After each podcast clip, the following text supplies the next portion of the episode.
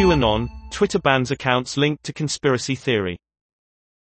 The social media site says it is taking action to limit behavior that could lead to offline harm.